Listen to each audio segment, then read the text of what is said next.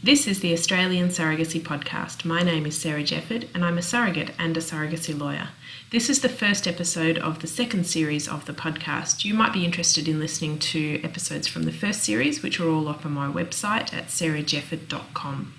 In this episode, I interviewed Anna, who is, well, a woman of many talents. She is a surrogate in South Australia. She's also a maths teacher. She's obsessed with data and she collects a lot of information about surrogates and their journeys, including their pregnancies, and keeps track of where everyone's at and uh, collects all these stats about how these relationships are formed in Australian surrogacy arrangements.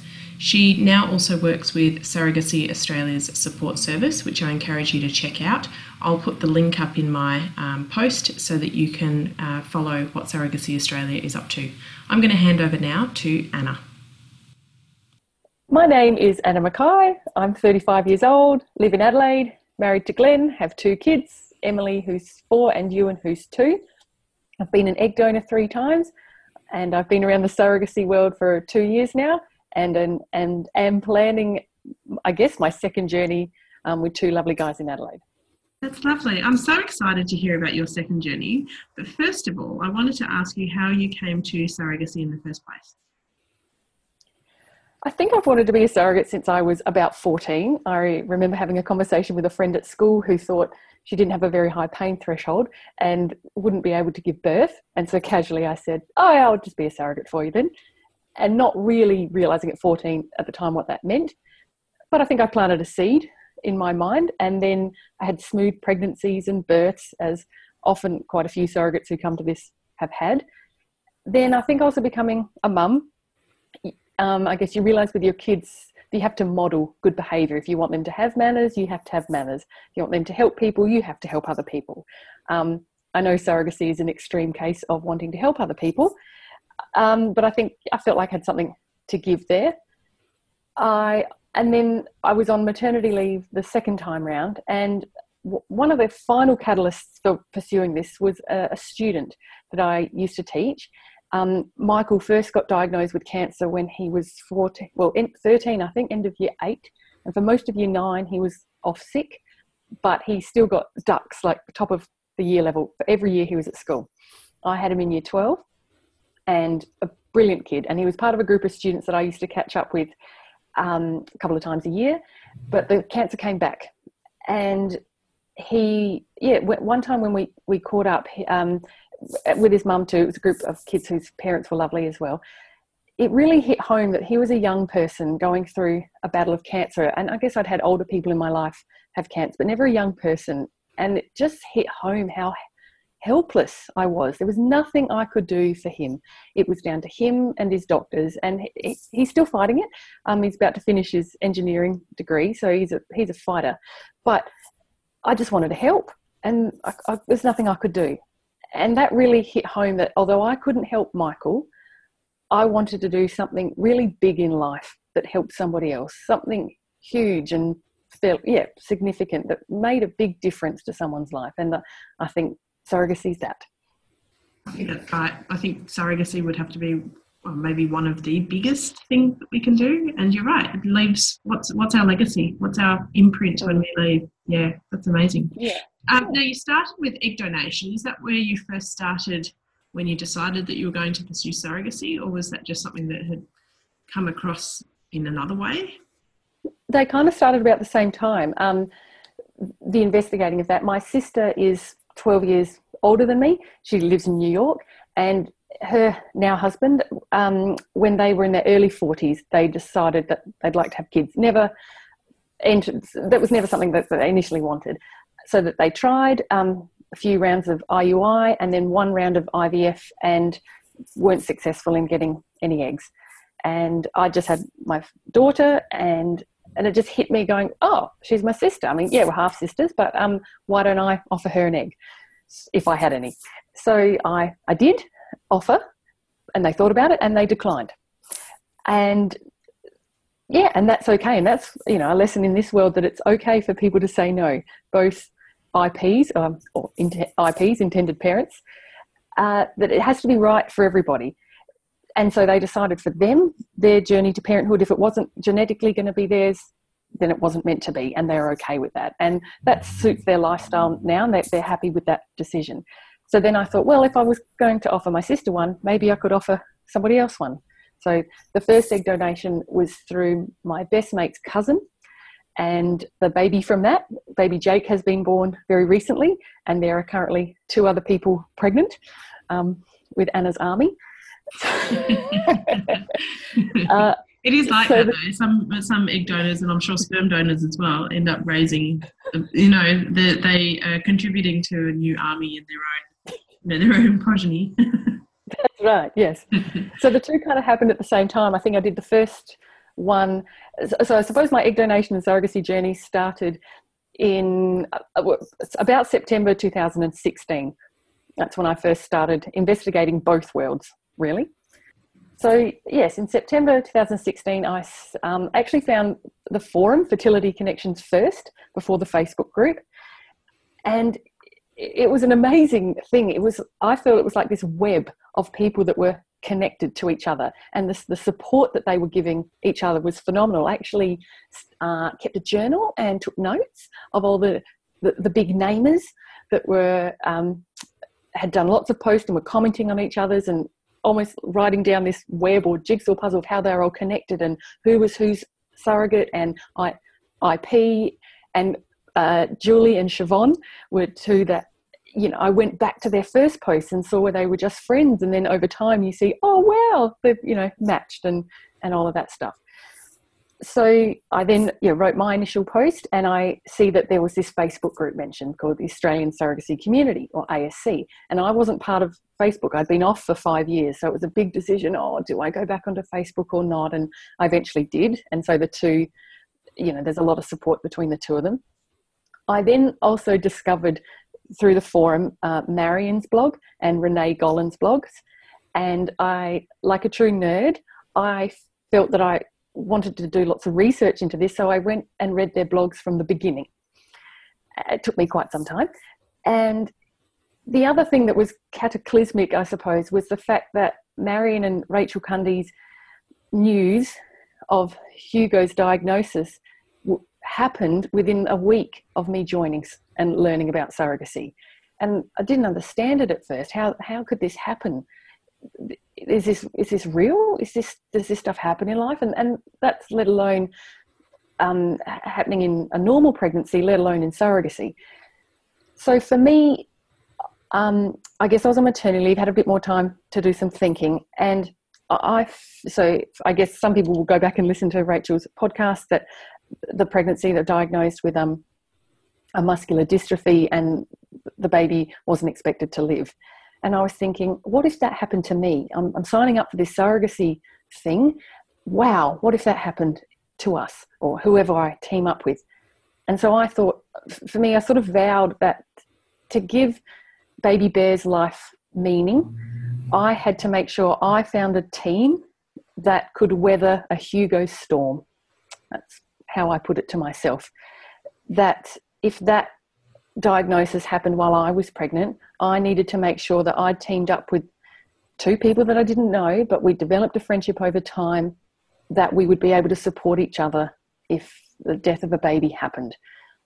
So that was pretty huge going into surrogacy, going that that stuff could happen. So it was, in some ways, it was good. It took off the rose colored glasses. You have this sense of you wanting to help a couple, um, bring life into the world and help make them parents or expand their family but it was like, wow, these are one of the realities of what could happen here.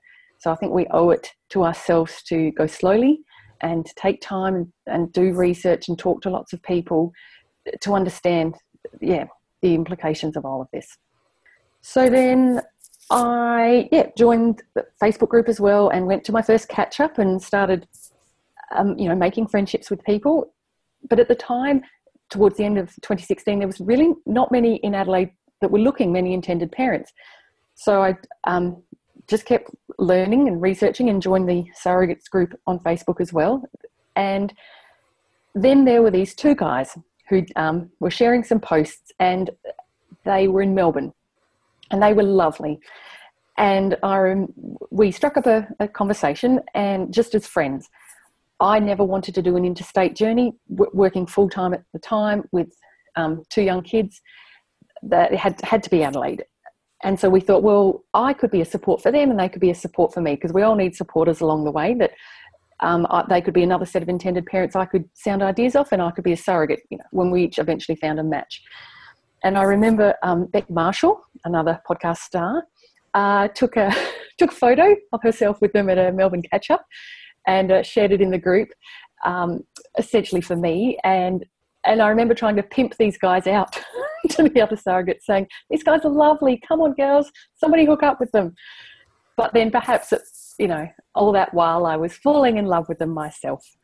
so then it's sort of like, well, maybe I should see if we could entertain doing an interstate journey. So we started chatting in January 2017, and in mid February, I posed it to them let's entertain an interstate journey. And what could that look like? How would they be able to offer support to me being interstate? How often would, would we catch up? And let's talk through the logistics of that. So, yep, we started chatting and got on like a house on fire.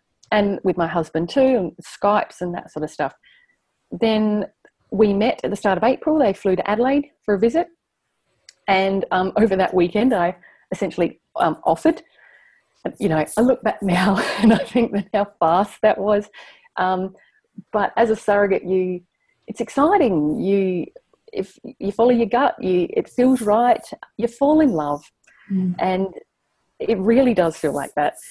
And you, yeah, you're enjoying each other's friendship, and you're on the same page with lots of things. So we, we kept chatting and developing the friendship, uh, essentially daily contact with messages and whatever. And then we started to plan the logistics. So they were with Melbourne IVF. And so those in the surrogacy community know that of all interstate arrangements, um, Victoria is one of the hardest ones to do interstate with, partly because, well, from my experience, they there were so many in-person sessions that had to happen. For example, with the counselling in other states, um, I think Sarah, being the lawyer, I'm sure you could correct me if I'm wrong, but as long as you use a certified counsellor psychologist and some of your sessions have been in person, then you, that can count as the counselling requirement. So it would have been easier perhaps if the two guys had flown to Adelaide and we had completed our counselling there. But from um, either Melbourne IVF's rules or Victorian rules, much more needed to be done with their clinic counsellors in Melbourne. So the logistics of that were starting to, to mount up, but we we thought, okay, we, we see what we can do here. That was then going to be hard on my husband because one, it's one thing for me to fly into state and he stays home, looks after the kids. But then a, a few of these appointments, he had to be there too, in person. So then what do we do with our kids? Um, and then the other thing was they weren't allowed to be in the room. So you have two young kids interstate. Who's going to look after them? And I remember I mentioned this in the surrogates group, and about half a dozen, yourself included, Sarah, um, offered to look after them, maybe take them to the zoo or something like that. So it was lovely that there was this community of supporters willing to help out. So yeah, so for a husband, that that's that's a huge commitment. How does he feel comfortable with strangers looking after his kids? And I guess as a surrogate, you understand, you know, what you, you're expected in surrogacy and the paperwork that's going to go with that and the, the physical, being pregnant and all of that.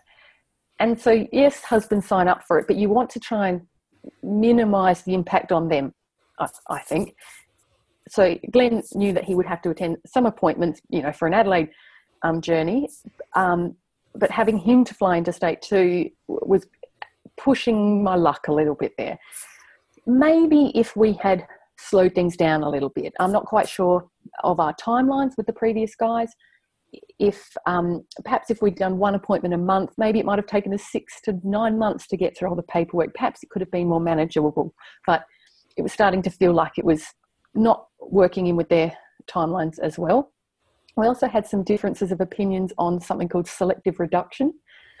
So, for people that um, don't know, I suppose um, putting in two embryos into a surrogate in Australia is pretty much not done on the whole. It's, it's one thing to carry twins to expand your own family, but to carry it for surrogacy, I guess when there's no extra financial compensation there is too much of a burden. Um, but selective reduction is essentially, well, my understanding is that if you put one embryo in but it splits, and then you're suddenly carrying twins, but they're both perfectly healthy babies. But if a surrogate, either for medical reasons or whatever reasons, um, has said perhaps she doesn't want to carry twins. What does the team do in that situation? And, and so that was, you know, big conversations for us there. But I think we hadn't quite decided on our opinions on that one.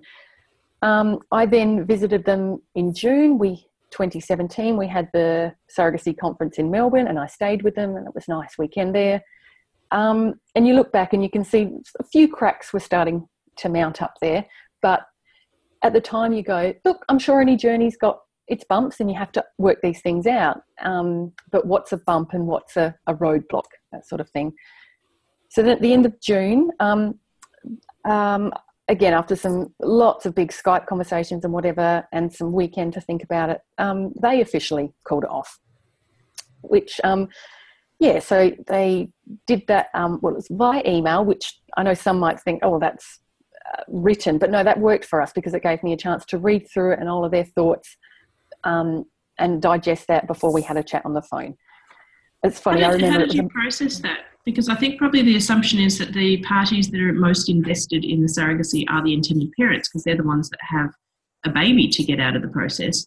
But I, my experience is that the surrogates can be just as, if not sometimes more, invested in having a baby and having a successful journey than the intended parents, perhaps. Absolutely. Um, by that point, you know, nearly around in surrogacy for a year, I've thought about surrogacy every day of my life, multiple times a day. It's part of my being now. And and then you start this planning journey for six months and you know you start imagining when your paperwork might be complete and therefore when you might have a transfer being pregnant and i'm a high school teacher and i you know therefore imagining which term would i have off on maternity leave and would i teach year 12s in that year and so i planned my life around this would my daughter have started kindy or primary school and so it's a huge investment that you do. So it was shattering, mm. is, is the word. I was shattered. Um, it was a Monday. I can mm. remember that because I, remember thinking, I can't cook tonight. I'm not in any state, and there's no takeaway options open on a Monday. These are the things that I remember. And I remember sitting on the kitchen floor on that night crying, and my daughter Emily, who was say three and a half at the time, came up to me and said, "Mummy, why are you crying?" And what do you tell her? And at that mm. point, so we, they'd met the guys too, and you know there'd been presents exchanged, and we got to know them, and, and we had told my kids, well, particularly you know Emily, who understood a bit more what we were going to do for them, that we're going to have a baby with them, and so I said to her, oh, trying to find the right way to tell her, I said, oh, well, we're not going to have a baby for the guys anymore. so she thought about it, and then she said, um, will we have a baby for somebody else?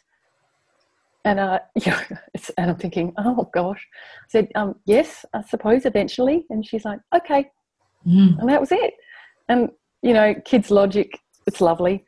Mm. Um, it was that e- it's not that easy to get over that emotionally, but um, obviously, factually, yes, that's what we're going to do. Um, and so that that's one thing I would think of, sort of an advice in that sense that definitely involve your children in getting to know the intended parents and if the intended parents already have children themselves but you don't necessarily have to put everything on the table as to why you're getting to know each other it's just mum and dad's new friends and we're just like when I have new friends from work or whatever, I don't say, oh, these are my new friends and they are friends because of this reason. You don't have to give a reason to every new friendship. Um, not to say to lie to them, but the tricky thing is untelling them. If the friendship falls apart or you go your separate ways, um, and then they're not in the kids' lives anymore, I think they find that much harder to understand the breakdown as opposed to the adults. They can understand why you're not in as much contact. So yeah, it was it was it was a breakup, and in any relationship where you have a breakup, it's hard, and it's essentially it's it's not an intimate relationship because there's no physical relations there, but it's a relationship of intimacy because you're planning a baby together, and that's something that you usually only do with your life partner. So you have to get to know them really well. And you become a part of each other's lives and you're planning for them to be a part of your life forever and, and them for me. So there was sadness, even though it might have been the right decision, it still took time. So that was mid 2017, and, and I did a lot of soul searching then. Um, I learned a lot about myself. I read the, the Five Love Languages book, and even if I then stopped surrogacy, never pursued it, I've learned more about myself as a, a woman, as a friend, as a wife, as a mother, through that book and a few others that have been so beneficial um, to particularly how I interact with other people and what I expect back. Um, some other books on empathy, which I've learned, you know, I think we all think we're empathetic people, and but I've yeah, I've learned a lot. Still got a long way to go, but it certainly helped put myself in other people's shoes a lot more. And I can look back at when the guys and I broke up, and I know there were some things that I did or said that were emotional and irrational, and so I, we, you know, the contact um, falls off a bit after, but we'd always intended to be friends, and I think it was important to both of us that we try and maintain that friendship. Obviously, it's changed a bit, and um, they've um, since, through some mutual friends, have um, continued on with their surrogacy journey, which is wonderful news for them. And so your friendship has to adjust over time there. So we we saw at the year with um they sent some Christmas presents for the kids and things like that, and yeah, the friendship's been slowly getting back over time. But obviously, that um, surrogacy takes a lot of time, and so their their new journey with their um, surrogate, um, you have to invest a lot of time with building that relationship. So obviously, we're not in, in daily contact anymore.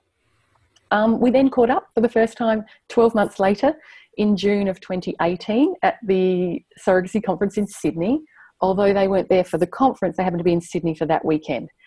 And so we had breakfast together one day, and, and that was nice. It, it wasn't awkward, it was just nice to catch up as friends. And I think that was um, a good part of the healing to happen.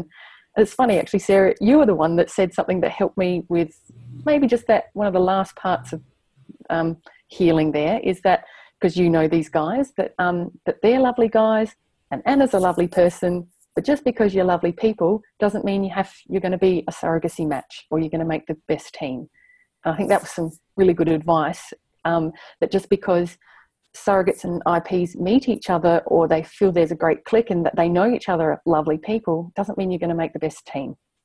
So I think that's some handy mm-hmm. advice. Then looking back, I can see that I call it, um, I think, with those guys from Melbourne, that we would have had perhaps a silver journey not a gold medal journey. Now, you know, nobody would, um, you know, turn their nose up at a silver medal. That's mm-hmm. certainly true. But then having now watched some other gold medal journeys or teams, perhaps, I can see that that's kind of what I wanted. So yeah, the guys know we would have made it work, um, but there were some some differences there. So then I sort of made it uh, for the six months, did some soul searching, and I basically made a pledge to myself that. So I guess I was 34 at the time, and I gave myself till 40 to find the right IPs for me. That's a long window um, because I wanted gold.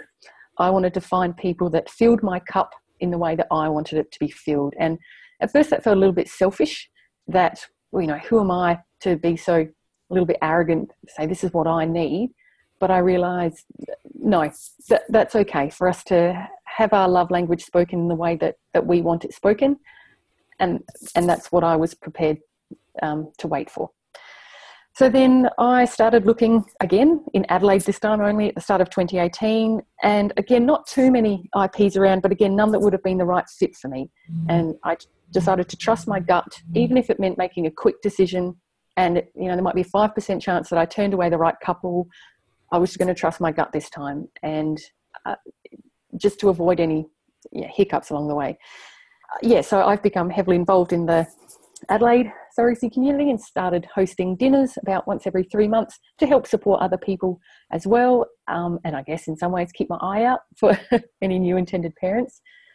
Uh, also helping out um, Sam Everingham with the uh, Families Through Surrogacy seminars that are run sort of twice a year. And then in the start of April, um, there were two lovely guys called Matt and Brendan who um, joined the Forum Fertility Connections and the Facebook group. And I struck up a conversation with them, and the rest is history. No, but I'll tell you about it.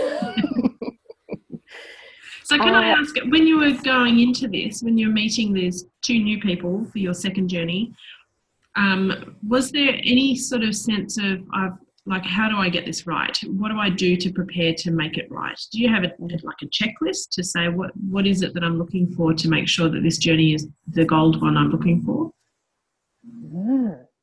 Good point. I, yeah, good question. I think not.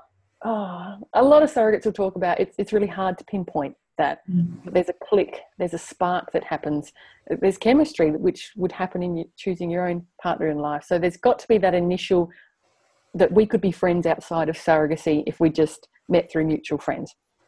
Um, but then having some of the hard conversations fairly early, sussing out finances, I suppose, to know that surrogacy is an option for them, that they've got, you know, stable income, that sort of stuff. Um, for these guys, I guess um, Matt has already been a sperm donor for um, his two friends, the female couple in Melbourne, and they'd already had one child and were pregnant with the second. And having somebody that already understood how this world works, and they'd gone through Melbourne IVF, so that as a couple, and so they understood the counselling requirements and challenging yourself in that sense. So that was a real draw card for me. Uh, yeah, any other checklist? Well, I suppose it was the love languages. So for me, I'm a words of affirmation or a talk person and a time and it's not like well we've only in recent times now so it's sort of been six months along now we've each done the, the love languages quiz for each other and officially know what we are but i suspected fairly early on that, that matt the one that i have the most contact with we were quite similar so i suppose yeah just there's that initial connection there then yeah so we started chatting in our first meetup we chatted you know without a breath for five hours.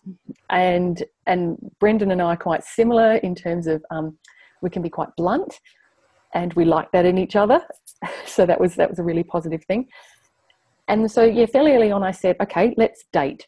So I suppose I'm now you know real advocate for a, a best model practice, learning from others that take this time to get to know them, and if, if mm. they're prepared to do that, I'll rephrase that. If they're not prepared to take, say, six months of just getting to know each other, then perhaps maybe overseas surrogacy is suited for them if they need a, a, more guaranteed timeline and a certainty. Because, you know, essentially what you're saying is at the end of the six months, I don't get that feeling or, you know, it doesn't seem right, then we're going to part ways.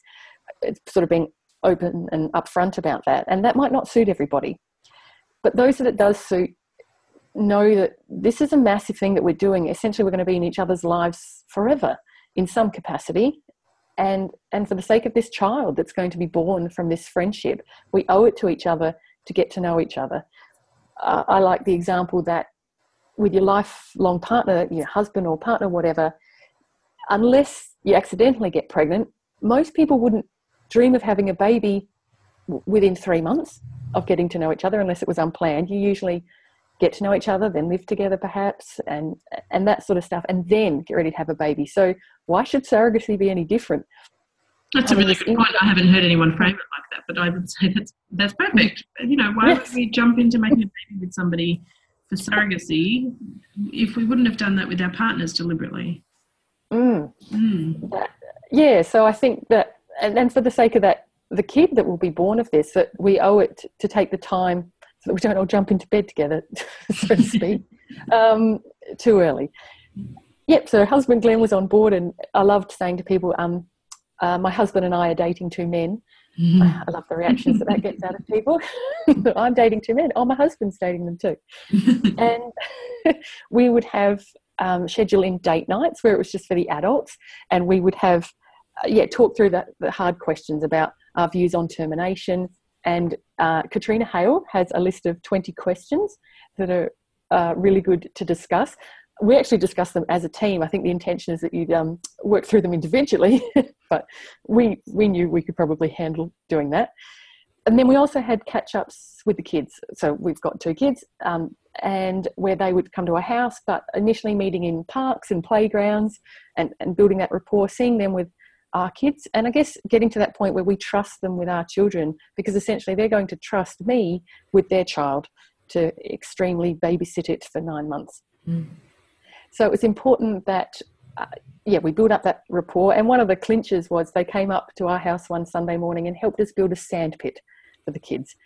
Um, i guess i was almost testing them in some ways from what i'd learned from other surrogates that put them out of their comfort zone a little bit. Ask them to do something um, with you. It might be to help you move house or, or something like that. So they're investing some time with us and helping us do a thing.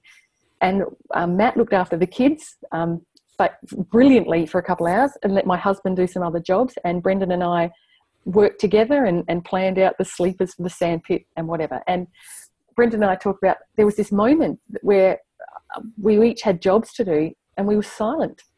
And for chatterboxes like us, that was quite significant. And, and we realized we got to that place of comfort with each other that you get to with your own partner when you can be in silence and you don't feel the need to fill it. And I think that was quite quite a turning point. I wanted to offer to them on the spot then, of course. had to hold that back. It's so um, romantic as well. Yeah, yeah, it was really nice. And mm-hmm and I think you get little glimpses like that along the way to go, yeah, this is feeling right. And we, we didn't talk about surrogacy at all that day. It was just about family and life and, and all that sorts of stuff. So then, yes, yeah, so then the way I offered it, it ended up being after five months, and we did this thing called um, the Adventure Rooms, which is like an escape room. We planned that as a team. Uh, for an hour, you're trapped in a room together and see if you can escape, which um, it's a great team building exercise. And I'd planned to uh, officially offer, I had this box made for them at the end. But as some people pointed out, um, what if it went really badly and you, you hated watching them in this room and at the end of that hour you're like, no, we're not doing surrogacy. Sorry, it's off. what if you stayed in the room? What if you couldn't get out? That's right. As Katrina Hale talks about being trapped in a car together for nine months, how would you navigate that? So it could be a challenge. But uh, so that worked well and it was very exciting and, and we all went out for dinner afterwards. So now that was mid-september and here we are end of september and we're now at that point of starting all the planning. So we've had went to the obstetrician together and um, i'm very much about uh, embracing them into the whole surrogacy journey the full exposure of the inconvenience of pregnancy too.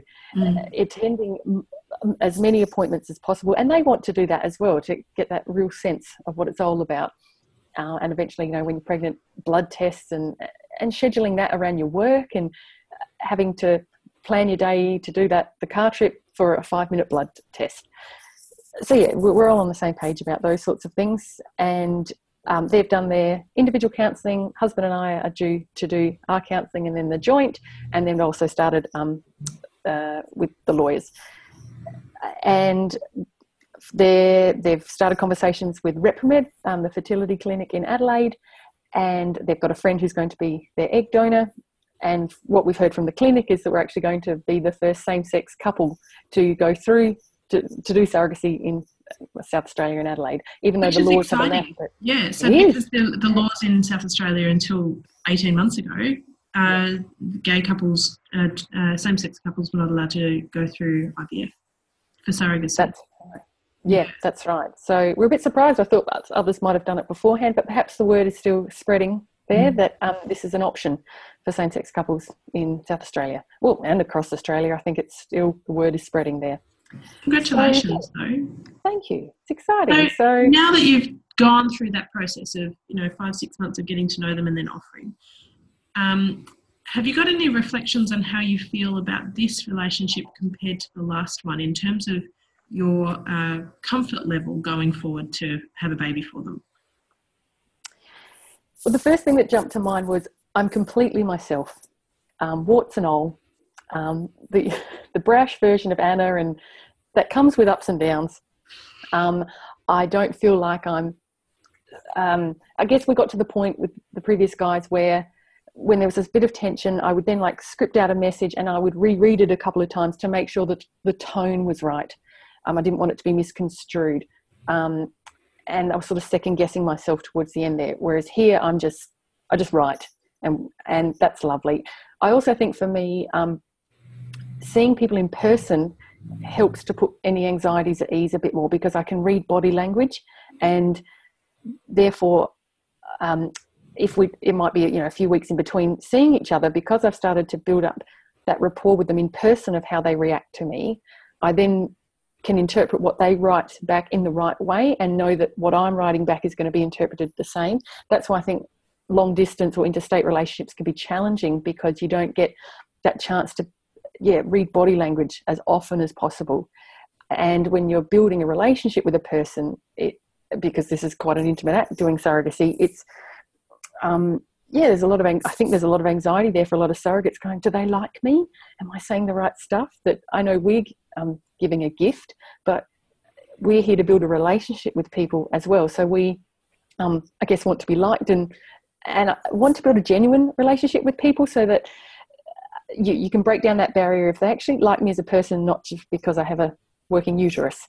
Mm. Um, even though both sets of guys have totally been genuine in that sense, but I know it's a fear that you would have that they're just saying the right stuff to please you. Um, so at least I've been fortunate in that sense. So yeah, I guess trusted my gut and um, yeah, always very accommodating, um, being flexible with time, no pressure, that sort of stuff. That's exciting. Thank you for joining me for the first episode of 2019. If you would like to get in touch, you can find me at sarahjefford.com on Facebook and on Instagram.